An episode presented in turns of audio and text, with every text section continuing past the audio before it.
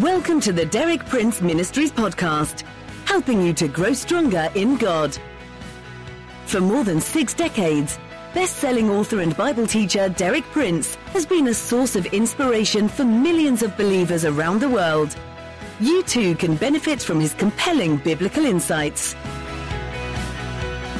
And now, Derek Prince.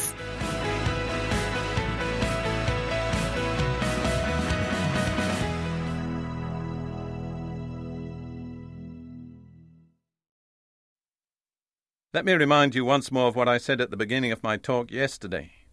If the mention of death makes you want to switch to another program, that's a sure indication that you, in particular, need to stay tuned to this program and to listen carefully to what I have to say. I pointed out yesterday that one thing that distinguishes the Christian faith from all other religions and philosophies is that it has a proven positive answer to death. In medical terms, it provides diagnosis, prognosis, and remedy. The diagnosis says the sting of death is sin. Death came through sin. The prognosis says that death follows three successive phases. First, spiritual death, that's alienation from God. Second, physical death, the separation of the soul from the body. Third, the second death, that is, final, eternal, irrevocable banishment from the presence of God, but not with the cessation of consciousness. Only after we've accepted both the diagnosis and the prognosis can we begin to understand and to apply the remedy. The remedy is what I'm going to be talking about now. I want to begin by explaining more fully the nature of the spiritual world and the spiritual forces that are at work both in life and in death. Some people don't realize that there is a spiritual world. They think everything begins and ends in this world and there's nothing beyond. Other people acknowledge the reality of a spiritual world, but they think of it as something vague, amorphous, abstract. But the truth is that the spiritual world is as real and as objective as the physical world, and it's peopled with both things and persons far exceeding in number and variety all that we are familiar with in the physical world. The really important difference between the two worlds is that the physical is temporary and transient, the spiritual is eternal and unchanging. Paul expresses this in 2 Corinthians 4:18. He says, "So we fix our eyes not on what is seen, but on what is unseen. For what is seen is temporary, but what is unseen is eternal." So the unseen world is eternal. Now let's see what the Bible shows us about the nature of this unseen world. If we trace life and death back to their source, we come face to face with two persons. Two persons whom I have titled the life giver and the life taker. This is expressed very clearly in the words of Jesus in John chapter 10, verse 10. He says, The thief comes only to steal and kill and destroy. I have come that they may have life and have it to the full. So we have the two persons, the thief and Jesus. Each of them is equally a person. Of course, the thief, his name is Satan.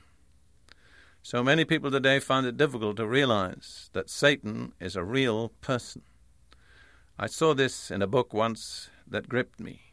It said, Evil is not something, but someone. When we realize that, our eyes are beginning to be opened. So the thief is Satan, or the devil.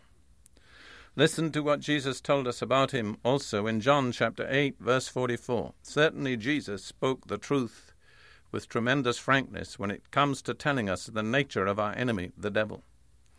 He said to the religious people of his day, You belong to your father, the devil, and you want to carry out your father's desire. He was a murderer from the beginning, not holding the truth, for there is no truth in him. When he lies, He speaks his native language, for he is a liar and the father of lies. So there Jesus tells us that Satan is a liar and a murderer. Put that together with the other passage in John chapter 10, and we find out that Satan is thief, liar, and murderer. The Bible has nothing good to tell us about him. A well known evangelist once summed up the difference between God and the devil in this simple phrase There is no badness in God, and there is no goodness in the devil. We need to bear that in mind.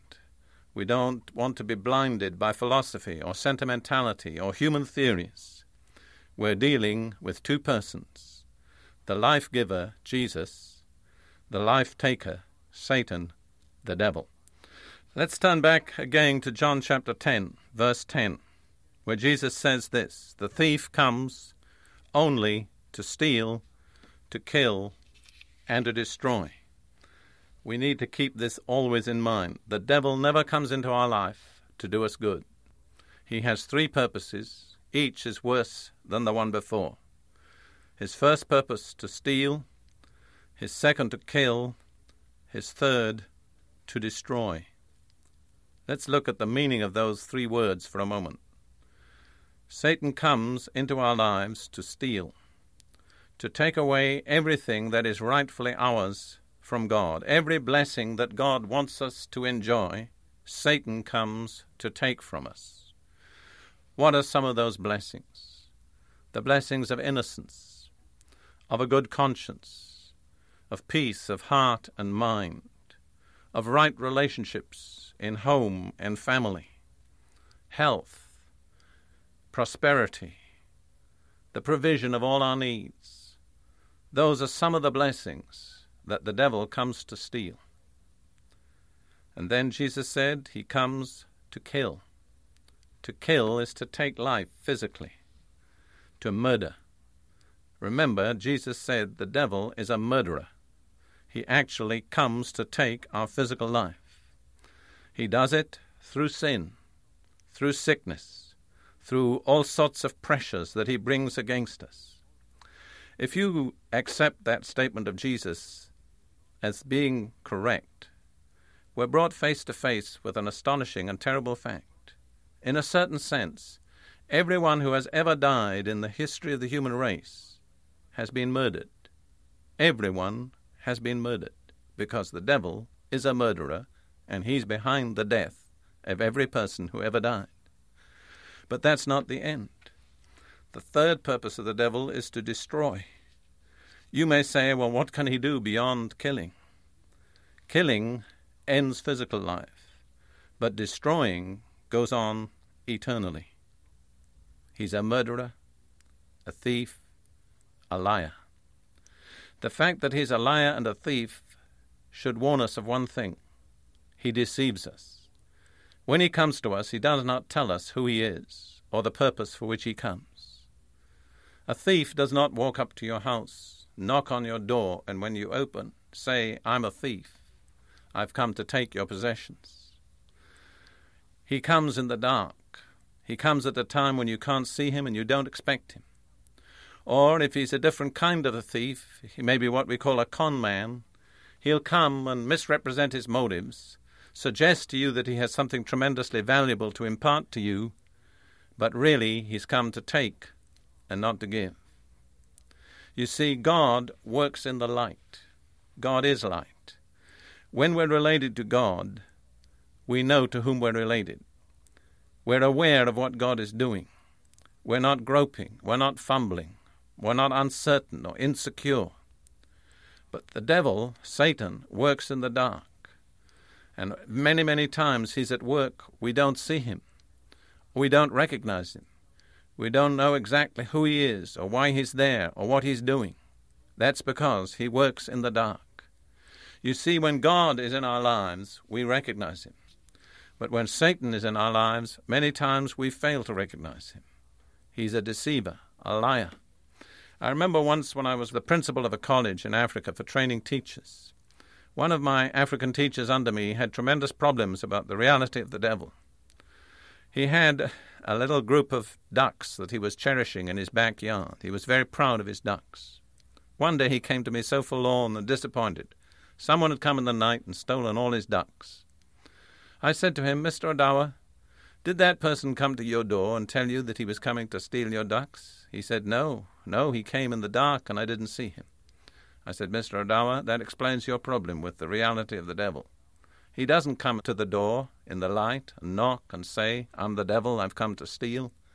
But he does just like that thief that took your ducks. He comes in the night, he doesn't tell you who he is or when he's coming. You don't see him, you don't recognize him, you don't know what you're dealing with. That's the way a thief works. Remember then what Jesus said The devil is thief, liar, and murderer. He never comes to do us good. He has three purposes to steal all the blessings that God wants us to enjoy, to kill, to take our physical life, and to destroy, to torment us forever and ever in a lost eternity. Thank God for Jesus, who's so faithful to tell us the truth. Thank God also that Jesus is the remedy.